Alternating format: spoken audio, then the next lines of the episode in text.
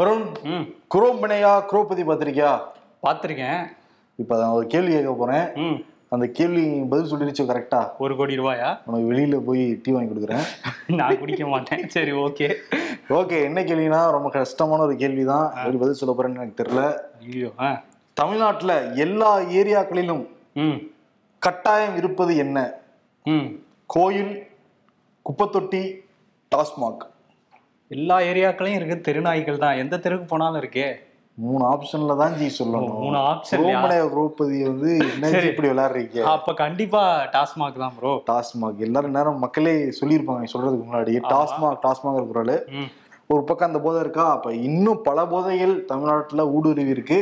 அது என்னங்கறத இன்னைக்கு ஷோக்குள்ள போய் டீட்டெயிலாக வந்து பேசிடலாம். வெல்கம் டு இம்பர்ஃபெக்ட் ஷோ நான் உங்கள் நண்பன் சிபி சக்கரவர்த்தி. நான் உங்கள் வருண். ஓகே ஷோக்குள்ள போயிடலாம். வெல்கம் டு இம்பர்ஃபெக்ட் ஷோ முன்னாடி எல்லாம் சாராயத்தை ரீட் ஆயிட்டாங்க அப்படிலாம் பேசுவாங்க. இப்ப சாராயத்தை தாண்டி கஞ்சா அபின் ஹெராயின்லாம் சொல்றோம். இதெல்லாம் தாண்டி இப்ப என்னென்னவோ பேர் தெரியாத போதை வஸ்துக்களுக்கெல்லாம் இளைஞர்கள் அடிமையாகிட்டு இருக்காங்க. கடந்த மூன்று வருஷமா ரெண்டாயிரம் கோடிக்கு வந்து ஓட்டியிருந்தாரு. சரக்கு வந்து மாஃபியா பண்ணியிருந்தாரு. அயலக நிர்வாகி திமுக அயலக நிர்வாகி ஜாஃபர் சாதிக். இப்போ அவர் தேடிக்கிட்டு இருக்காங்க. என்சிபி வந்து ஒரு வீட்டுக்கு போனப்ப வெளிநாட்டுல இருந்து நிறைய விலையுயர்ந்த பூனைகள் வாங்கி வளர்த்துட்டு இருந்தாராம். அந்த எல்லாமே வெளிநாடு தான் இங்கிருந்து வெளிநாடு இல்ல வெளிநாட்டுல இருந்து உள்நாடு. இதுதான் பண்ணிருக்காரு அவரு. அந்த பூனைகளுக்கு வந்து சாப்பாடோட கொடுக்காம பூட்டி வச்சுட்டு போயிட்டாராம். அந்த பூனைகள் சாப்பாடு இல்லாம சாவர நிலைமையில இருந்திருக்கு. நல்லவேளை என்சிபி அதிகாரி உள்ள போனதுனால இப்ப அதுக்கு சோறு கிடைச்சிருக்கு. இப்போ அவர் தேடிக்கிட்டு இருக்காங்க. மூன்று பேர் அவர் கூட இருக்கிற ரெண்டு சகோதரர்கள் ஜாபர் சதிக் அப்புறம் ரெண்டு சகோ சகோதரர்களையும் தேடிட்டு இருக்காங்க. இதை தாண்டி என்னன்னா குஜராத்லயும் வந்து மூணாயிரம் கிலோ மதிப்பிலான போதைப் பொருட்கள்லாம் பிடிக்கப்பட்டது. அதுல தமிழ்நாடுல இருந்து போன பொருட்களை தான் பிடிச்சாங்கன்னு ஒரு செய்தி படிப்படுது இப்போ இதெல்லாம் தாண்டி இந்த ரெண்டு விஷயத்தையுமே வச்சு தமிழ்நாட்டுல என்சிபி அதிகாரிகள் பல இடங்களையும் சோதனை பண்ணிட்டு இருந்தாங்க. அதுல முக்கியமா நுங்கம்பாக்கம் திமுகவுடைய மாவட்ட செயலாளர் சிற்றரசு ஆபீஸ் இருக்கு. அந்த ஆபீஸுக்கு கீழே சகாரா எக்ஸ்பிரஸ் ஒரு கொரியர் ஆபீஸ் இருக்கு. ம். அங்க வந்து என்சிபி அதிகாரிகள் சோதனை பண்றாங்க. சோதனை பண்றது மாதிரி செய்திகள் வரப்ப செய்தியாளர்கள் செய்தி சேகரிக்க தானே போவாங்க செய்தி சேகரிக்க போயிருக்காரு. தனியார் தொலைக்காட்சி நிருபர். நீங்க செய்தி சேகரிக்க வருவீங்களா? அது எங்களை பத்தி நீங்க எதிராக போடுவீங்களான்னு சொல்லிட்டு அடி அடின்னு அடிச்சிருக்காரு அந்த செய்தியாளரை. அடிச்சது யாருன்னா திமுகவுடைய மாவட்ட துணை செயலாளர் கலைச்செல்வன். இப்போ அவர் வந்து அந்த நிருபர் வந்து காவல்துறையில புகார் கொடுக்க இப்போ அவர் கைது செஞ்சிருக்காங்க. திமுக நிர்வாகி கைது செய்யறனா உடனே கைது செய்வாங்களா காவல்துறை? அந்த அதிகாரம் இருக்கா காவல்துறைக்கு? ஆமா ஆ. விவசாயிகள் கைது செய்வாங்க. திமுக ஆட்களை கைது செய்வாங்களா? அப்புறம் மேலும் உத்தரவு வந்து பிறகு இப்போ ஒரு நாலஞ்சு பேர் கைது பண்ணி உள்ள வச்சிருக்காங்களாம். ஆனா வந்து முதல்வர் வந்து எப்பவும் பேசும்போது யூபி குஜராத் இந்த மாதிரி இடங்கள்ல மத்திய அரசு வந்து பத்திரிகையாளர்களை ஒடுக்குது அப்படின்னு பேசுவாரு. இங்க அவங்க கட்சிக்காரங்களே அதை தான் பண்ணிட்டு இருக்காங்க. செய்தி சேகரிக்க போனா ஒரு வந்து தாக்குறது அடிக்கிறது இது இது மாதிரி இதுக்கு முன்னாடியும் சம்பவங்கள் நடந்திருக்கு. மிரட்டுறது கெட்ட வார்த்தைகளை திட்டுறது சோசியல் மீடியால அவதூறா எழுதுறது இதை தாண்டி வேற என்ன தெரியுங்கிறது தெரியல. ஆமா. இந்த சர்ச்சை ஓயவே இல்ல.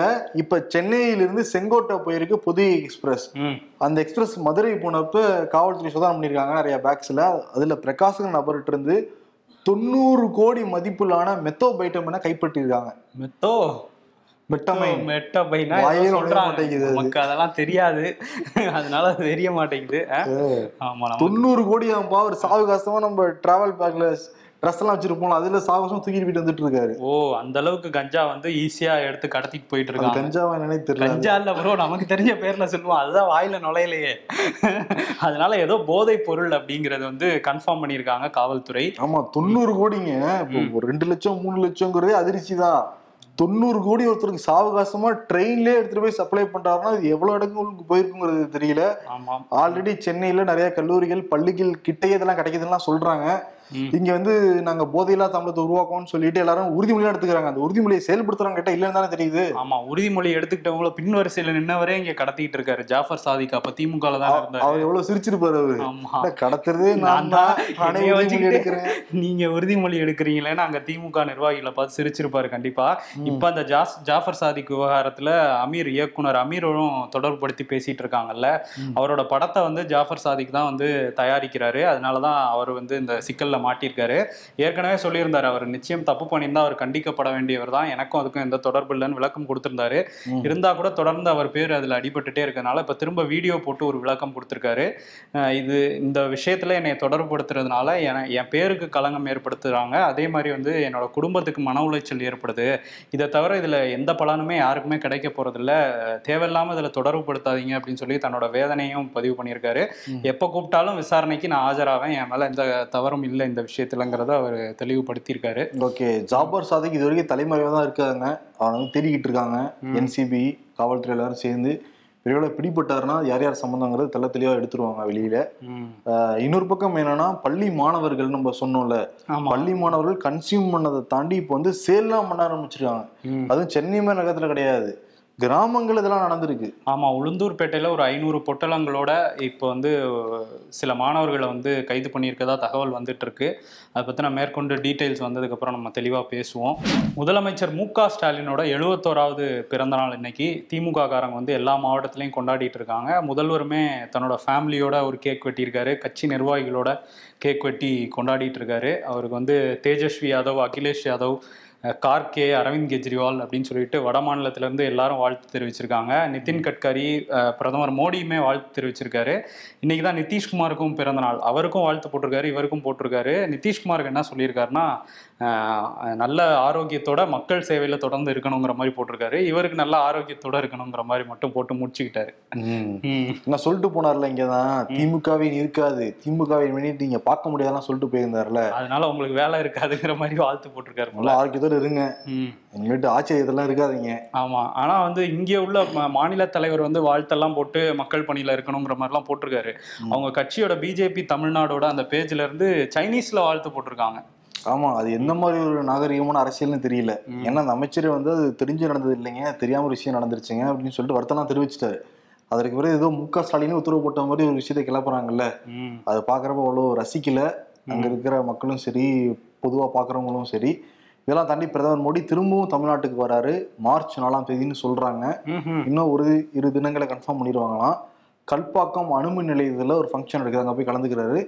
அதுக்கு பிறகு ஹெலிகாப்டர் பிடிச்சி ஒய்எம்சிஐக்கு வராரு. ஓஹோ. இங்க வந்து பிரம்மாண்டமான ஒரு பொதுக்கூட்டத்துல சென்னையில வந்து பேசுறாரு. ஏன்னா சென்னையில மூன்று தொகுதிகளில் போட்டியிட போறாங்களே பிஜேபிக்காரங்க. வட சென்னை பால் கனகராஜ் மத்திய சென்னை வினோஜ் அதே மாதிரி தென் சென்னை எஸ்ஜி சூர்யா.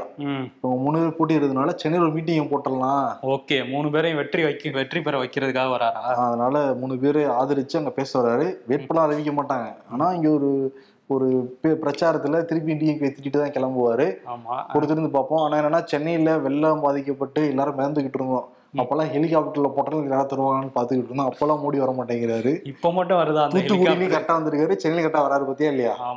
அப்ப வந்திருந்தாங்கன்னா இவங்க நினைக்கிற அரசியல் நிறைவே நிறைவேறி இருக்கும் ஆமா நம்ம கஷ்டப்படுறப்போ வந்து ஹெல்ப் பண்றாருப்பா அப்படின்னு. மூணு மாசம் கழிச்சு தான் வந்திருக்கு அந்த ஹெலிகாப்டர். அதே மாதிரி அந்த ஆறாயிரம் ரூபா வந்து குடும்ப அட்டைதாரர்கள் இல்லாதவங்களுக்குலாம் வந்து இப்பதான் வந்து ஆறாயிரம் ரூபா வந்திருக்கு. அப்ப உங்களுக்கு வந்திருக்குன்னு நினைக்கிறேன். வந்திருக்கு. ஓகே. வெள்ளத்துல எல்லாம் எல்லாம் முடிஞ்சு எல்லாம் முடிஞ்சதுக்கு அப்புறம் இப்ப போட்டிருக்காங்க.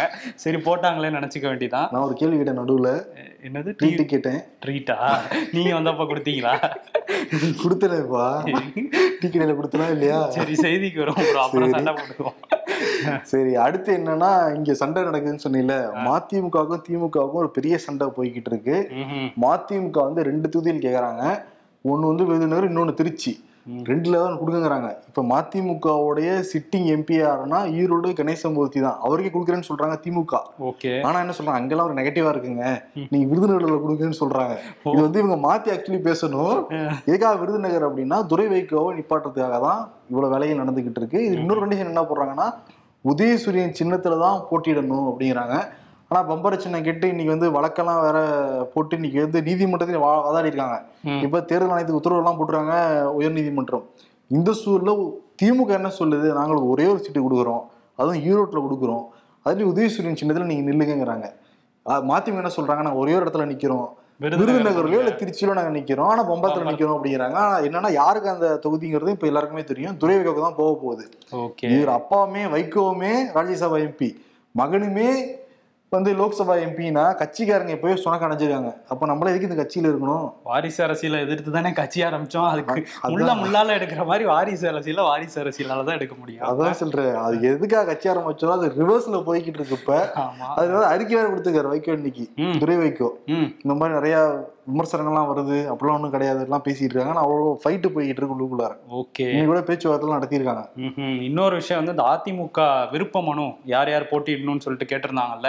நாற்பது தொகுதிகளுக்கு கிட்டத்தட்ட ஆயிரத்தி ஐநூறு பேர் வந்து விருப்ப மனுக்களை வாங்கியிருக்காங்க.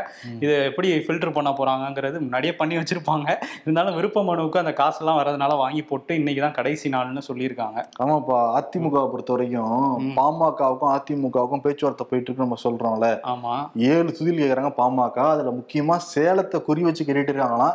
ஏன் சேலத்தை பாமக கேக்குறாங்கன்னா வன்னியர் சங்க மாநில பொதுச் செயலாளர் கார்த்திக்காக தான் ராமதாஸ் கேட்கிறாராம் எடப்பாடி கிட்ட. எடப்பாடி வந்து ஓமலூர் ஜே பேரவை இணை செயலாளர் விக்னேஸ்வரன் கொடுக்குறதா வாக்குறுதிலாம் கொடுத்துருந்தாராம். இப்போ இதை கூப்பிட்டு விக்னேஸ்வரன்ட்ட பேசியிருக்காரு. இப்படி கேட்குறாங்கப்பா உங்களுக்கு வேற ஏதாவது பண்றேன் நான். இப்போதைக்கு விட்டு கொடுத்துடலாமான்னா பேசியிருக்காரு. இப்போ ஏழு தொகுதிங்கிறது இருக்கு. பல ஸ்வீட் பாக்ஸும் கன்ஃபார்ம் ஆயிருக்கு. இன்னும் ஓரிரு தினங்கள் அறிவிப்பு வரலாம். அறிவிப்பு வரலாம்னா தேர்தல் தேதி முடிஞ்சதுக்கு அப்புறம் அறிவிப்பு வரும் அபிஷியலா. அன்அபிஷியலா அவங்களுக்குள்ள டீலிங் முடியலாம் அப்படின்னு சொல்றாங்க. ஓகே. தேமுதிக நிலைமை தான் பரிதாபமா இருக்கு. அவங்க ஏதோ பெரிய சாதிச்ச மாதிரி எத்தனை கவுன்சிலர் இருக்காங்க முதல்ல? அதுதான்.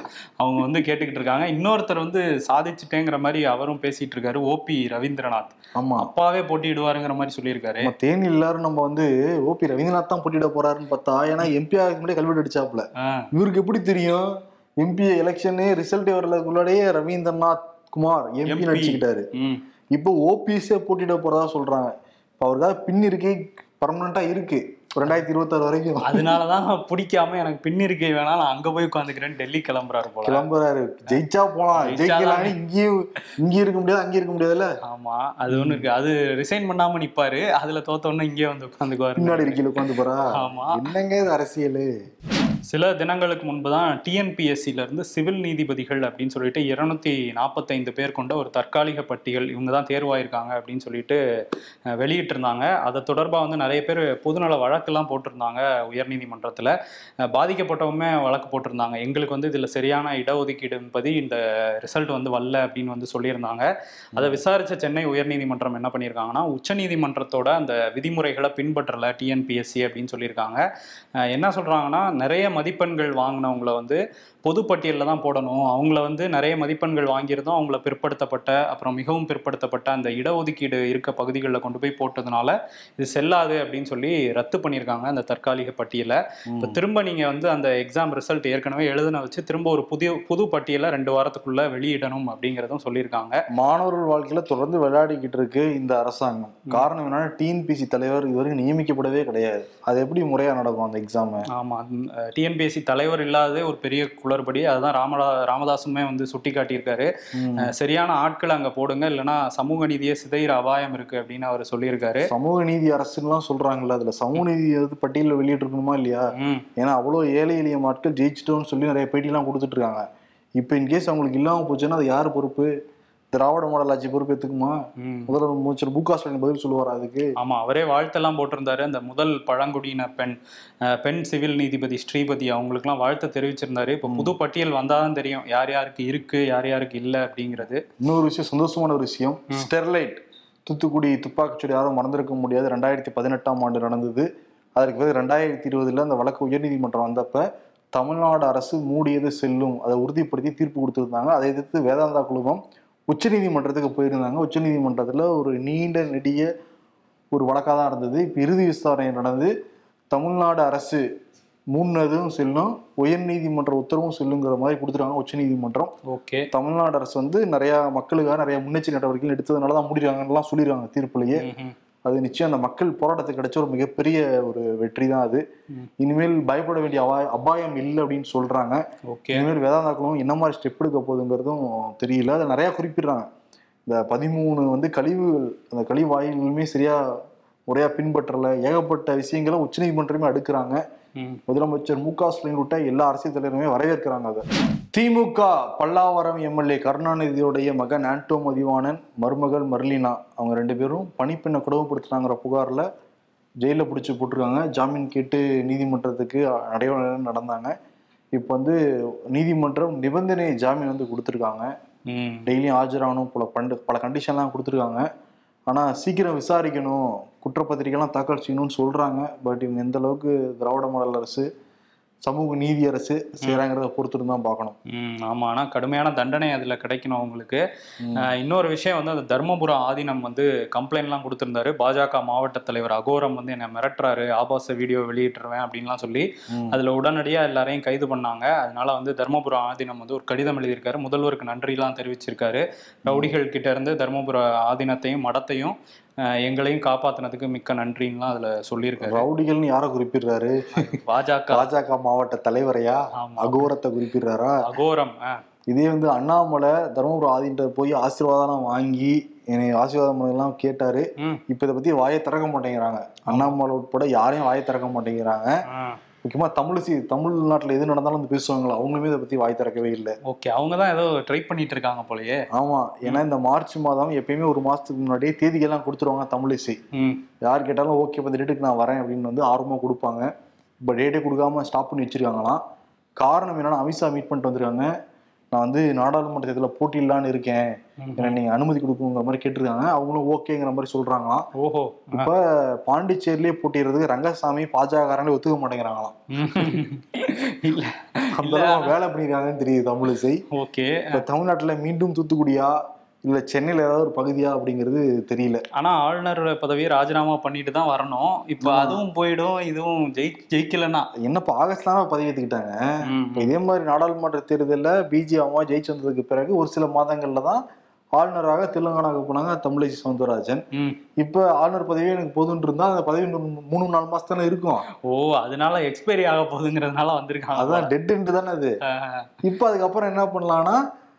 ஜெயிச்சிட்டாங்கன்னா அமைச்சராயிரலாம்ல. ஓஹோ. அப்புறம் இன்னொரு அஞ்சு வருஷம் வந்து ஓட்டலாம் ஒரு நம்பிக்கை தான் நம்பிக்கை இருக்கட்டும். நம்பிக்கை அதாவது எல்லாம்னு நினைக்கிறாங்க தமிழிசை ஆமா அதே மாதிரி தமிழ்நாடு பாஜக வந்து ஏழு பேர் கொண்ட தேர்தல் குழுவெல்லாம் அமைச்சிருக்காங்க. தேர்தல் குழுவா? ஏழு பேர் கொண்ட குழு அமைச்சிருக்காங்க. இன்னொரு பக்கம் வந்து அந்த மத்திய குழு பாஜகவோட மத்திய குழு டெல்லியில ஒரு மீட்டிங்கை வந்து நைட்டு பத்தரை மணிக்கு நேற்று போட்டிருக்காங்க. அதுல பிரதமர் மோடி நட்டா ஆதித்யநாத் யூபி முதல்வர் யோகி ஆதித்யநாத் அப்புறம் வந்து அமித்ஷா இப்படின்னு நிறைய பேர் வந்து கலந்துகிட்டு இருக்கிறாங்க. அங்க வந்து பத்தரை மணிக்கு ஆரம்பிச்சது காலையில நாலு மணி வரையும் போயிருக்குது. நாலு மணிக்கு தான் மோடி அமித்ஷாலாம் கிளம்பி போயிருக்கதா சொல்றாங்க. அங்க என்ன பேசியிருக்காங்க அப்படின்னா முதல்ல ஒரு நூறு பேர் கொண்ட பட்டியலை வெளியிட்டுருவோம் அப்படின்னு சொல்லி ஆலோசனை சொல்லியிருக்காங்களாம். அதுல வந்து பிரதமர் மோடி பேருமே இருக்கும் அப்படின்னு சொல்றாங்க. அவர் இல்லாமையா முதல் தான் முதல்ல இருக்கும். முதல் பட்டியல்லே முதல் ஆளா கூட அவர் தான் இருப்பாருன்னு நினைக்கிறேன். அவர் வந்து வாரணாசியிலே கூட திரும்ப போட்டியிடலாம் அப்படின்னு தான் தகவல் வந்துட்டு இருக்கு இன்னொரு தொகுதி என்னங்கிறதும் ஒரு பேச்சு போயிட்டு இருக்கான். ஸோ இதெல்லாம் தான் முடிவு எடுத்திருக்காங்க. அந்த நூறு பேர்ல வந்து யாரு ஸ்ட்ராங் கேண்டிடேட்ஸோ அவங்கள மட்டும் எடுங்க. யாராவது அவங்க மேல மக்கள் பெரிய அதிருப்தியில இருக்காங்கன்னா அவங்களுக்கு திரும்ப சீட்டு கொடுக்காதீங்கன்னுலாம் சொல்லியிருக்காங்களாம். ஐயோ அது போச்சுன்னா அப்புறம் ஒரு ஐம்பது பேரே கொடுக்க முடியாம போயிடுமே. ஐம்பது பேர் தானா? ஐம்பது பேர் மேலதான் அதிருப்தியில இருக்காங்களா? இங்க தென் மாநிலங்கள். இல்லப்பா நூறு பேர் சொல்றாங்கல்ல முதல் முதல் ஐம்பது பேரே கொடுக்க முடியாம ஓ நூறுலயே சொல்றீங்களா? அதிமுக நாடாளுமன்ற தேர்தலுக்கு தயாராயிட்டாங்க. நேத்தே வந்து டெல்டா மாவட்டத்துல போய் வீட்டு காட்டினார் எடப்பாடி பழனிசாமி. இந்த மேகதாட்டு பிரச்சனை வச்சு நான் டெல்டாக்காரன் தான் அவரும் அங்க சொல்லிட்டு இருந்தாரு அவரோட டெல்டா இன்னொரு பக்கம் என்னன்னா இந்த மார்ச் மாதத்துல அவரும் இந்த போதைப் பொருளுக்கு எதிராக இளைஞரணி நிர்வாகிகளை இறக்கிட போறாரு? நாலாம் தேதின்னு நினைக்கிறேன் இப்போ வந்து அதிமுகவுடைய முன்னாள் எம்எல்ஏ வீட்டுல ரஞ்சோலி புதை ரைடு எல்லாம் பண்ணிருக்காங்க ம் ஆமா. எம்எல்ஏ பிரபு அப்படிங்கிற ஒரு வீட்டில் வந்து ரைட் நடந்துட்டு இருக்கு. கள்ளக்குறிச்சி எம்எல்ஏ. இவர் வந்து வருமானத்துக்கு அதிகமாக சொத்து குவிச்சு குவிச்சிருக்காருன்னு ஏற்கனவே புகார் இருக்குது சில சமூக நல அமைப்புகள்லாம் வந்து வழக்கே போட்டிருக்காங்க இதில். உயர்நீதிமன்றத்தில் இவர் வந்து வருமானத்துக்கு அதிகமாக சொத்து சேர்த்திருக்காரு அப்படின்னு இப்போ லஞ்ச ஒழிப்புத்துறை வந்து அவர் வீட்டில் வந்து ரைடு பண்ணிட்டு இருக்காங்க அதே மாதிரி முன்னாள் எம்எல்ஏ அதிமுக சத்யா சத்யா பன்னீர்செல்வம் அவங்க வீட்லேயுமே ரைடெல்லாம் நடந்து கட்டுக்கட்டாக டாக்குமெண்ட்ஸ்லாம் எடுத்திருக்காங்களாம். ஸோ வந்து என்ன பண்ண போறாங்க? இவங்க ரைட்லாம் நடத்துறாங்க. அதுக்கு அடுத்த கட்ட நடவடிக்கை எதுவுமே இல்லை. தூங்கிடுவாங்க ஏன்னா முன்னாள் அமைச்சர்கள் வீட்டுல அவ்வளவு பேர் வீட்டுல ரைடு நடத்துனாங்க. எதுக்காவது ஒண்ணுக்காவது நடவடிக்கை எடுத்தாங்களா? இல்ல. ஆனா பாருங்க மேல இருந்து வந்தாங்க. ஜெயில இருக்காரு. ஒரு அமைச்சருக்கு இப்ப பதவியும் போய் சும்மா உட்காந்துருக்காரு அனாரி வளையத்துல. ம். தொகுதி பங்கீட நான் முடிச்சு கொடுக்குறேன் ஏதோ ஒரு வேலையை எடுத்துக்கணுமா இல்லையா? ஆமா பொன்முடி. இருக்காரு அந்த கேப்ல my friend during summer days showroom shopping mall ATM ஏசிக்காகவா? School படிக்கும்போது டீச்சர் இந்த பதினெட்டு வருஷம் கஷ்டப்பட்டு படிச்சா லைஃப் ஃபுல்லா சந்தோஷமா இருக்கலாம்னு சொன்னாங்க. அதுக்கப்புறம் தான் தெரிஞ்சது நம்ம வாழ்க்கையில எந்த கவலையும் இல்லாம சந்தோஷமா இருந்ததே அந்த பதினெட்டு வருஷம் தான் உண்மை உண்மை.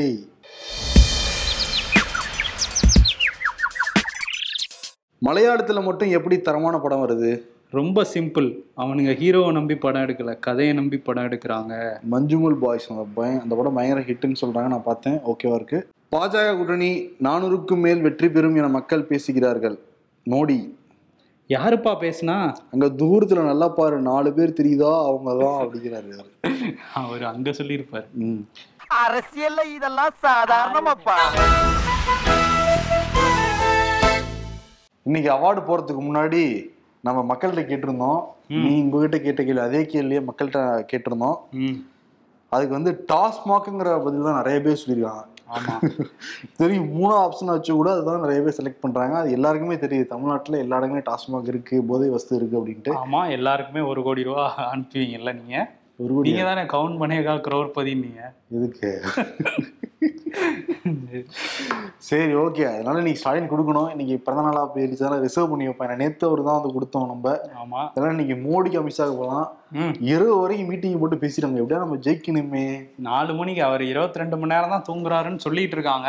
அதை நேத்து தான் நம்ம கொஞ்சம் பார்த்திருக்கோம். நைட்டு நாலு மணி வரையும் காலையில நாலு மணி வரையும் அது பேசியிருக்காங்க கட்சியாக உழைச்சிருக்காரு. ம் அதானே. அதை மறந்துட்டேனேங்கிற மாதிரி மக்களுக்காகன்னு தான் சொல்லுவாங்க அவங்க. இப்ப கட்சிக்காக பேசியிருக்காரு. ஆமா இன்னைக்கு வந்து பீகார் போயிருக்காரு ஜார்க்கண்ட் போறாரு. பறந்துகிட்டே இருக்காரு. தமிழ்நாட்டுக்கு வர போறாருன்னு சொல்றாங்க. அதனால பறக்கும் ராசாலியே ராசாலியே நில்லு. ஆமா தேர்தல் வந்துட்டா எல்லா மாநிலத்துக்கும் போவாரு. மணிப்பூருக்கு தான் போவாரான்னு தெரியல ஓட்டு கேட்க. அது ஒரு தொகுதி தானே? அது போக மாட்டாரு. மாட்டாரு.